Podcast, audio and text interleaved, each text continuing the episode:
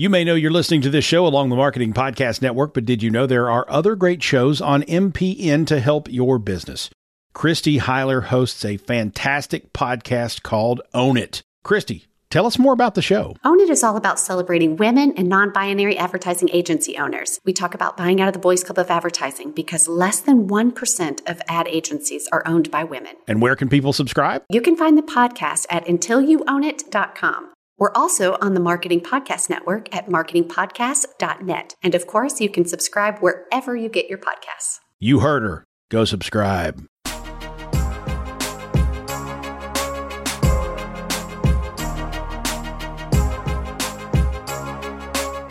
Welcome to the Businessese Influencer Marketing Podcast with your hosts, Jamie Lieberman and Danielle Liss. Each week, we will help you unlock the secrets of influencer marketing through interviews with leading professionals and tips and tricks to help you scale your business.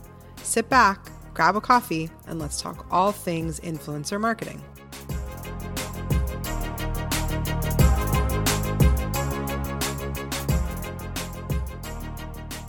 Hey, this is Jamie. And this is Danielle. And welcome to the Businessese Influencer Marketing Podcast, episode 60, otherwise known as the day after Halloween. We're a little hyper. No, I'm not. It's all the candy. All the candy. I love I love Halloween. I I don't know. I get really excited about it. It's cute. Do you like Halloween? I personally am not a Halloween person. Like I never liked it as a child, just wasn't into it. But my son starts talking about it so far in advance that I kind of am a little bit more excited. I love seeing how into it he is.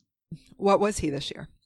Toothless from How to Train Your Dragon. Oh, that's so cute. That is his current favorite movie series. And they just released the trailer for the third one that's coming out in February. That's pretty much all we do is watch the trailer for that. So he's pretty obsessed. It's super cute. What were your boys? So my oldest was a Pokemon. He was Charizard for all the Pokemon fans out there. And you're going to be shocked by this. My little one is a T-Rex. Can you oh! believe that? I know, I know. I was shocked That's when awesome. he asked for it because he's never really, I mean, he likes dinosaurs, but it's never been like an obsession. And there's so many other things that he likes. And I was floored. I was like, yeah, I'll get you that. And it's nice because, you know, in the Northeast, it can get quite cold. So both of them have like these, had these like super snuggly, like sweatshirt material, you know what I mean? Like over their mm-hmm. clothes. So everyone was nice and warm. That's awesome. So it's me. So we have to go down this road. Did you steal any of their candy? I mean, all of it. Okay. You What's know, your favorite? So, uh, well, obviously my favorite is anything with the peanut butter, but because my older son has nut allergies, we tend to not even accept it. But sometimes we get a rogue Reese's that like goes in the bag. And, um, I won't lie to you. I, I eat that after he goes to bed. well, it's to keep him safe. You know, it's, it's really you know, for the greater good. It's for the yeah. greater good. That's amazing. How about you? I eat just about any candy. Um, I was trying to think of which ones I like to steal the most. I really like, uh, okay, I'm going to show my true old lady colors right now. I really like Tootsie Rolls. That's actually one of the candies my older son can eat. So I can't I steal that love one. Them. They're good. I love Tootsie Rolls so much. And um, so I'm always ripping off the Tootsie Rolls because he's just like, bah, where's the other stuff? My son really is in, um, and I'm convinced all kids go through the stage, like the sour gummy candy oh, so stage. And I remember when my stepkids went through that, it was like anything like those the warheads, Ugh, like yes. all the crazy, like as sour as it could get, they were into it. But so he's in that kind of stage. So I'm just like, I'm going to slip out these chocolate candies and these Tootsie Rolls. Here, look, baby, there's some Sour Patch Kids. Yay. Because so, you're picking the good ones. The sour candy is disgusting. I don't mind it. Like. I like it. It's not my favorite. I mean, for non chocolate candy, I'd say I would because I have them all ranked. Everybody knows that. Obviously, I would lean more towards Swedish Swedish fish. Me too. And Twizzlers. I love Twizzlers. Did you know they make chocolate covered Swedish fish? What? Yeah, it's a thing. You can Oy. get it like in the in the bulk bins at certain candy stores. I got some this weekend because my son does actually really like those, and he's like, "Mommy, I want some more of those chocolate covered red fish." I'm like, I don't have any more. Mommy ate them. Sorry. oh my god, that sounds unbelievable. They're good. Do you do you know what I think is really funny? Like our voices got really quiet when we started to talk about the candy because we take it's it serious serious. We're normally so loud, and I was like, Danielle, what is your favorite candy? And you're like, let me think quietly. exactly. Let me go through the rankings in yeah. my head, and I. Everyone knows they're very, very serious. I, I need to. I need to find these chocolate covered Swedish fish. Yeah, I we Maybe I'll find some and bring them yes. with me to California when yes. I see you. Please, yeah. that would be amazing. We get a lot of lollipops. I don't. I just my kids don't like lollipops, which I'm actually really happy about. I don't like lollipops. They're so anticlimactic and boring. My kid loves them. My kid loves like dum dums. Is that what you mean? Is that what you get a lot yeah, of? Yeah, Tootsie Pops too. Oh no, I take those because there's a Tootsie Roll inside, of and I course. just deal with the candy around it. just, it's so funny. Like my little one, I'll take like two licks, and he's like, "Nope, I'm done." And I'm like, "That's awesome." I'm not sad about it, but we get a lot of lollipops. Yeah. I don't know. That's really funny. Yeah. Should we? I feel like we need to talk about our guest today. oh yeah, that's right. This is not the candy episode. Yeah, as much by as the we way. want it to be. Today we, we need I, to do a candy episode. Oh, that's a good idea. Note to self, note to Don, remind us to do a candy episode. I um he he's laughing so hard at us. Actually not with us, but at us right now. it's true. Today we're ta- I'm excited because we are talking to Sylvia Inks, who is a financial planner and coach for entrepreneurs, which is a topic that not a lot of people talk about or deal with and I think it's really important. She's the founder of SMI Financial Coaching and the author of bestseller Small Business Finance for the Busy Entrepreneur Blueprint for Building a Solid, Profitable Business. She's passionate about helping small business owners survive and thrive, even without a business or accounting degree. She helps entrepreneurs become confident by learning the business and financial skills to succeed and business. Um, she's going to give us some amazing tips. So I am very excited, and we are going to start our interview. I am so excited to be here today with Sylvia Inks. Sylvia, welcome to the show. Hi, Jamie. Thank you for having me. Sylvia, can you tell our audience a little bit about yourself, what you do, where you work? So, I'm a small business finance coach. I'm based in Raleigh, North Carolina, but I do virtual coaching for any any small business owner around the country, and I have been doing this for almost almost 3 years now. Sylvia, you are like an angel from above when I found out that there is someone like you who does this kind of work. Oh, thank you.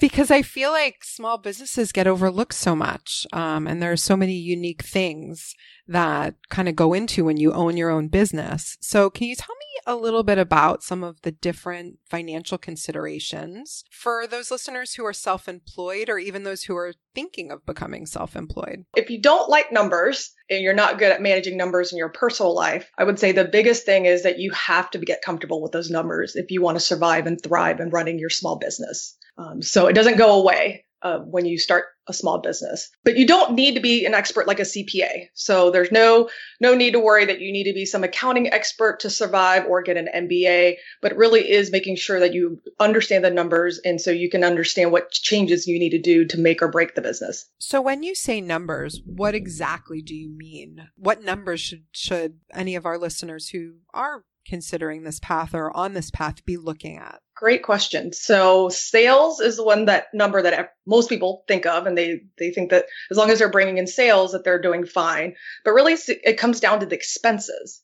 So when you factor in the expenses and factor in how much you want to pay yourself or and pay contractors or employees, it's really the most important number is your um, your profit. What kinds of expenses should people be looking at or thinking about when, say, sit down and you know I'm ready to tackle my books? So let me look at these expenses. What am I looking for? So you want to look at your monthly obligations. So those are things that you've already signed up for and you're going to have to pay whether or not you've made a sale or not.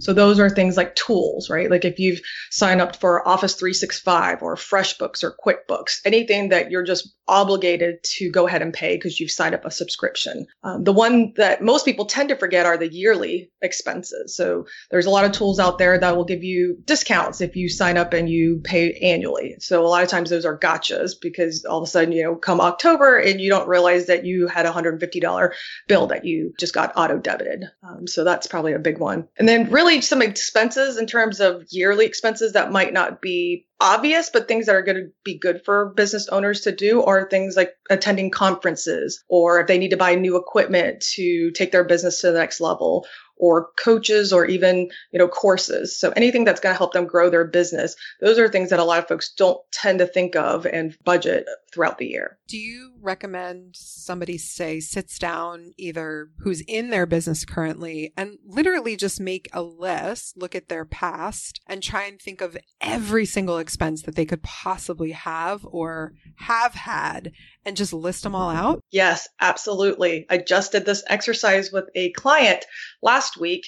He he was having a hard time help, help um, telling me how much he was committed to on a monthly basis what his expenses were. So we pulled his QuickBooks report and he went through and looked at what were the reoccurring charges and they they were significantly higher than he thought to the point where we looked at what his monthly obligations were and what his average sales were per month and he didn't realize he was at negative. He wow. was yeah, he was short about 5 grand a month. So here he was thinking, you know, 200,000 in sales plus a year, so he thought he was doing great but really, when it comes down to all the obligations that he's paying for on a monthly basis or even yearly basis, right? Um, and then fi- once he pays all that, he's actually at negative. No way. So does that happen yeah. a lot? It does. I would say almost 90% of my clients don't even realize it. And again, it's tools, right, that they signed up for. Maybe they signed up for some tool because some, you know, somebody told them it was a must have. And then all of a sudden they signed up for it and they forget about it and they don't even use it anymore. But it's still, it's those like $10 charges, those $15 charges. It just starts all adding up. And when you're super busy and you're not looking at the finances, you just kind of forget about those things. Um, so yes, we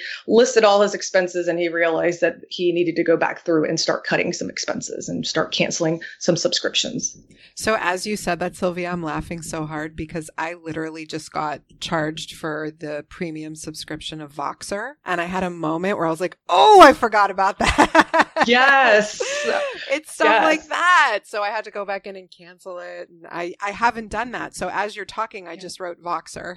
yes. And that's where I'll tell my clients, I'm like, if you sign up for something that's a yearly expense, like go ahead and put it in your calendar like a month in advance from like when it's going to renew and put in a put a reminder for yourself that says reevaluate and decide whether or not you're going to cancel it. Um, so that you don't get surprised. That's a phenomenal tip. I just, it seems so logical, but I never thought of doing that and I'm going to. That's that's so good. That's very smart, Sylvia. You're like, that's a no brainer. Why are you not doing that? yeah. No, it's all the obvious, right? Like it's yeah. everyone, we think it's obvious, but when we're running around trying to do our business, you know, you're, you don't have a plan of putting all your expenses or your obligations all in one place. It's just easy for these things to slip. It's so true. So we also have a lot of listeners who are sort of, they're hoping to transition from a full-time nine to five job to running their own business. And I hear a lot of questions of how do I financially plan in maybe the year leading up to that and during the transition period because you don't have all this data. So for anybody that knows that they want to start a business, I would say start saving money up now, right? Like start saving up a business fund that you're going to use to start your business. Because most small business owners they actually run out of cash before they you know can actually take off with their business. Um, there's so many business owners that i see that have to close up shop because they didn't plan for those unexpected expenses or uh, you know the didn't account for those slow months and all of a sudden they just they have to close up shop because they don't have enough cash. So definitely to go ahead and start saving, you know, if you've got $200 extra per month that you can squeeze out of your personal budget, start saving that aside and putting that into a separate savings account so that you've got that when you're ready to launch your business. How do you propose during that transition period? Um, do you use that money or what do you say once the person's made the decision? They've said, I'm ready to go. They quit their job. Do they use that money for their business to live? Yeah, no, I would use that business to for the business, right? Like it's almost like the business emergency fund. So just like for your personal life, you a lot of financial experts will say save three to six months for your personal life in case you have you know unexpected large expenses i would actually use that for the business got um, it that makes yeah. a lot of sense when you're sitting down and we've just started our business let's say what are some points that an entrepreneur should consider or be aware of for their business, like an expense that may be a surprise? And how is that sort of different from financial planning for your personal life? Good question. So, in terms of what to consider you know, for when you're transitioning over. One, you need to figure out how much money you need to be making in your business, right? Like how much do you need the business to be paying you? So what's your owner's draw that you're going to pay yourself and be able to quit your regular nine to five job and be able to focus 100% on the business. Some of the surprises, I would say the biggest one is support. I think a lot of it is if you're not sure, you know, what, what your business, what's going to be involved to take off in your business. There's a lot of things like virtual assistants or service providers that you may not realize upfront that you're going to need. And, you know, a lot of small business owners will tell me, oh, well, I'm small. I'm going to start off small. I'm going to do, you know, it's going to be home based business. But as they get successful, they don't, they don't build in the support that they're going to need, whether it's virtual assistant, a graphics designer, a web developer, and all of a sudden they've, you know, they've priced their products in a way that they can't, they're not making a margin because they haven't accounted for um, hiring service providers. We actually learned that the hard way in our business because we, it wasn't that we didn't price it correctly. We sort of never thought about scaling in the beginning. I feel like a lot of times entrepreneurs or small business owners start this service or a product or whatever the case may be thinking, well, I'm cool if we're just if it's just me. But then things grow quickly and all of a sudden you're needing to scale and it, it's really important and helpful to be set up for it in that way. So I, I think that's really great advice. Really. And it is, it is hard to know what to expect. So my biggest thing is seek out mentors, right? And seek out people who are in your line of business and just talk with them, ask them, you know, hey, what were some of your gotchas? What were some big expenses that you didn't anticipate? You know, I had one client who um, her she does a mobile um, business, pet grooming business, and her entire truck truck was broken, and she could that was an entire week worth of sales that she couldn't bring in because her one huge equipment was broken. Oh, so things like that. Yeah, that's brutal. But, it's like when someone's it, website goes down. Yes. Oh, websites. Yes. and, good hosting is a big one. I, I will say that, you know, if you're, if people can't get to your website, then there's no point that, of having a website. So making sure that's probably one thing that I didn't learn either at the very beginning. I thought, oh, well, you know, a hosting site, five, ten bucks should be good enough. And really, if you want to have a good website and have people come to your website, you need to pay a little bit more. Ah, we just talked about that in, in a previous episode. So it sounds like we are on the same page. Hosting is I mean, people jump off your website so quickly, even if it runs a little bit slow. So yes. there's a lot of competition out there. There is. Uh, is there any kind of recommendation or a good sort of rule of thumb for saving versus taking a, a, distribution or paying yourself? How much money should business owners save or have for those emergencies like your website's down or your truck breaks? Great question. I think it depends if you're a service based business right? Or if you're like a brick and mortar or have you know, a huge lease that you're having to pay on a monthly basis, or if you're very inventory intensive. So, you know, for small, for service-based business owners who may not have a lot of monthly obligations, um, especially if they're a home-based business, I typically recommend, you know, between one to three months of savings, right? So again, it's anticipating anything that could be broken in the business um, that needs to be fixed, or even let's say you have a life event and you all of a sudden have to take off two weeks because you've got somebody that's sick in the family and you can't bring in sales, right? I think that's one that a lot of folks kind of don't um, don't anticipate is if they have family members that need their help and all of a sudden they shut down their business for two weeks or more. And then for someone who's a brick and mortar who's got, you know, a $2,000 lease that they have to pay for and they're committed for,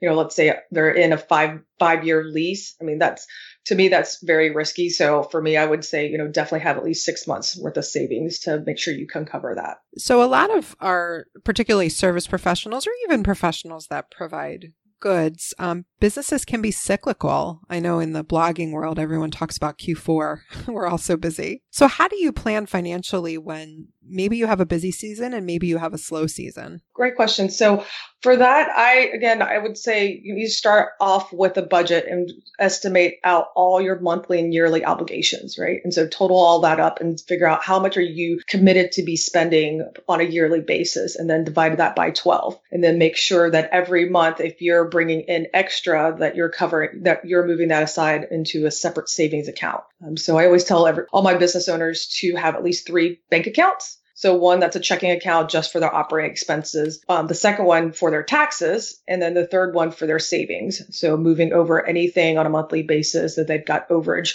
um, because they had a really great month. So that they're putting that aside into that separate savings account so they're not touching it. Oh, that's great advice. And you you advise this in the business as well? Yes, absolutely. And personal too, I would imagine if you're paying yourself um as yes. a Oh, that's that's good advice. It's funny I do that personally but I guess I never thought about the that on a business perspective. You're making me think, Sylvia. oh, I love it.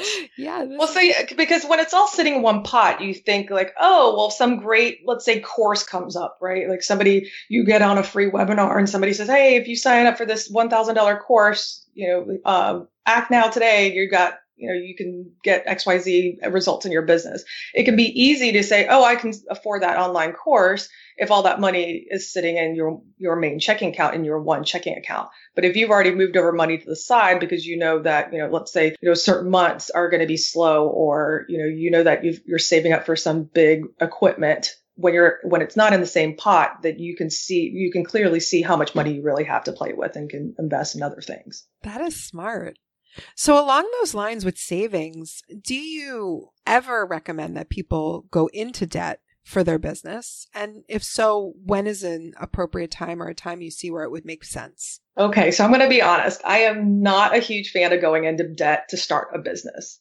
And again, that's mainly for the fact that most businesses fail due to the lack of cash. So if you're already not starting on a solid foundation because you're starting the business, um, you know, in debt, starting from day zero, it's just that much harder to be successful and be profitable. I think that's a really good point. I, I am fairly debt adverse myself, so I was kind of curious what someone who is, you know, in this every day and sees it, how they felt about that as well. Yeah, I have a great example for that one actually. It's one I share when I do you know seminars. So I had a client who she was in debt and so she was starting her business to try to get out of debt. But again, she didn't have any cash to leverage. Um, to and so she was very well known in her specific field. She was getting you know assignments to go deliver these leadership workshops throughout the whole country. And there was one in New York City that was going to pay her, I mean, something ridiculous, like 10 grand for the day. And I mean, would have completely been a game changer for her business. But they asked her to pay for her hotel and flight up front and they would reimburse her after the workshop was over. You know, mind you, she's again, she's in debt. Her personal life's in debt. Her business, she's got zero dollars. And she couldn't afford to buy a plane ticket and front up the hotel cost to go take the take the assignment and get 10 grand because she couldn't she couldn't she didn't have money. She didn't have $200 to get on an airplane or a couple hundred dollars for the hotel. Again that's where it's just unfortunate. If you don't have the cash it can severely limit your business. Oh wow. That is a compelling argument against debt for sure yes, so. that must have been hard oh, that wow. was hard it was hard to swallow because yeah. it was hard to see this business owner you know we were working together and she was you know she had a lot of great opportunities but all of the clients that she was you know being pitched to, there were all these big corporate companies and a lot of times corporate companies aren't willing to pay you upfront for the the jobs they're going to pay you after or they have their own cycles for when they're going to cut checks. And she just didn't have that flexibility to front the money and wait you know 2 3 weeks for them to reimburse her and so it was just sad for her to like have these opportunities like be presented and she couldn't take action on them yeah, that is tough. I have one other question um, before we wrap up. You have given some unbelievable tips. Do you have any tools that you use, whether they're online, they're apps, whatever the case may be, that are helpful for people in financial planning? So I use, I mean, I use good old Excel, honestly, for just writing down the budgets and just looking at all the th- different tools or different expenses that I'm going to spend on my on my business. But in terms of accounting and invoicing, I use FreshBooks, and I recommend almost every any almost all service-based business owners. That's pro- that's probably the most extensive tool that you're going to need. Um, I know a lot of people get scared using QuickBooks, but they hear, oh, well, everybody has QuickBooks and they think that's the must, you know, that you have to use QuickBooks. Um, I've had so many small business owners tell me that they've been paying for QuickBooks for over three years and they've never opened it because it's too daunting. But then I switch them over to FreshBooks and all of a sudden it's more intuitive. They actually understand the numbers. They like seeing the numbers. And so they're using that tool. So I would say FreshBooks is probably my number one that tool for small business owners to use um, because one you can invoice customers and be able to give them an easy way to pay you and be able to track whether or not they've opened the invoice so if they don't open it you can you know you can follow up with them and then it's an easy way for them to pay you online that is great. Sylvia, thank you so much for answering these questions. You gave such great advice. Um, we do have a couple of rapid fire questions that we ask to all of our guests. Do you have a couple more minutes to answer them? Yes, I do. Awesome. So these are our fun ones because we just we just talked about a lot of financial stuff. So let's go a little bit lighter now. All right, coffee or tea? Tea. Oh, awesome. I'm a coffee girl myself, and we we always like to see who uh who does what. What's well, your- I used to like coffee, so I used to like coffee, and I had to had had to make myself quit. Ah, so, yes, because I wasn't drinking enough I wasn't drinking enough water to combat the coffee, like the caffeine and dehydration. So then I was just drinking more and more coffee throughout the day because I felt tired, but it was really just because I was dehydrated. That's so true. I actually limit myself as much as I love coffee. So that's funny. What is your favorite book? Uh, the Four Tendencies by Gretchen Rubin. Ah, yes. That is a popular qu- answer here. I didn't realize I was the obliger type ever since I figured that out, that has been like a game changer for me. A lot of people love that book and really have found it to be so helpful. What was the first thing you did to celebrate success in your business? Uh, I bought my MacBook Pro laptop. Yes, I'm a Mac girl. So that leads us to Apple or PC. So Apple, but running on a Windows platform, though. What? That's the first time anyone's ever said that. I did go. I did spend ten years in IT consulting, so corporate world and Windows were like hand in hand. So it's hard to give up the the Windows platform. I didn't even know you could do that. I have an IT uh, husband, so ah, he. Gotcha. Yeah. Gotcha. Do you have a word for the year? Focus. Very good. Now tell everyone where they can find you, please. Yes, my website is smifinancialcoaching.com. I also have a book URL, which is smallbusinessfinancebook.com. I'm on Facebook, SMI Financial Coaching. LinkedIn is at SMI Financial. And then my book is also on Amazon. It's called Small Business Finance for the Busy Entrepreneur. Wonderful. And we'll drop all those links in the show notes too. Thank you again for taking the time, Sylvia. You gave us some awesome information. Great. Thank you so much, Jamie. Jamie, that was awesome. She had so many good tips. And I think what you said at the beginning was so true. Not enough people are talking about financial planning from this perspective. I think that we hear so much about, I quit my job or, you know, take these deductions that there's a lot that gets lost. And she really, really just it, it's all good. so many good tips. Yeah, she's a great resource. Um, she was really fun to talk to as well. So I definitely think um, everyone should check her out. We're going to drop all of, like I said, we'll drop all of her links in the show notes. Um, and we would love to hear from you in the Businessese HQ all about your best financial planning tip because I am always looking for an amazing financial planning tip.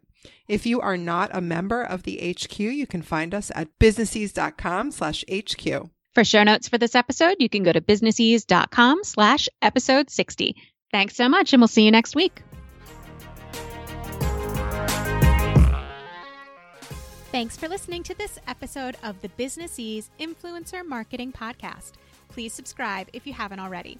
If you like the podcast, we'd love if you give us a review in Apple Podcasts, Stitcher, or wherever you listen to podcasts. Your reviews help new listeners find us. If you have any questions, you can email us at questions at businessese.com. We'd really love to hang out with you in our Facebook group, the Businessese HQ. To join, visit businessese.com slash HQ. We want to give a big thank you to our producer, Don Jackson of the Raven Media Group, for making us sound so very good. Thanks for joining us, and we'll talk to you again next week.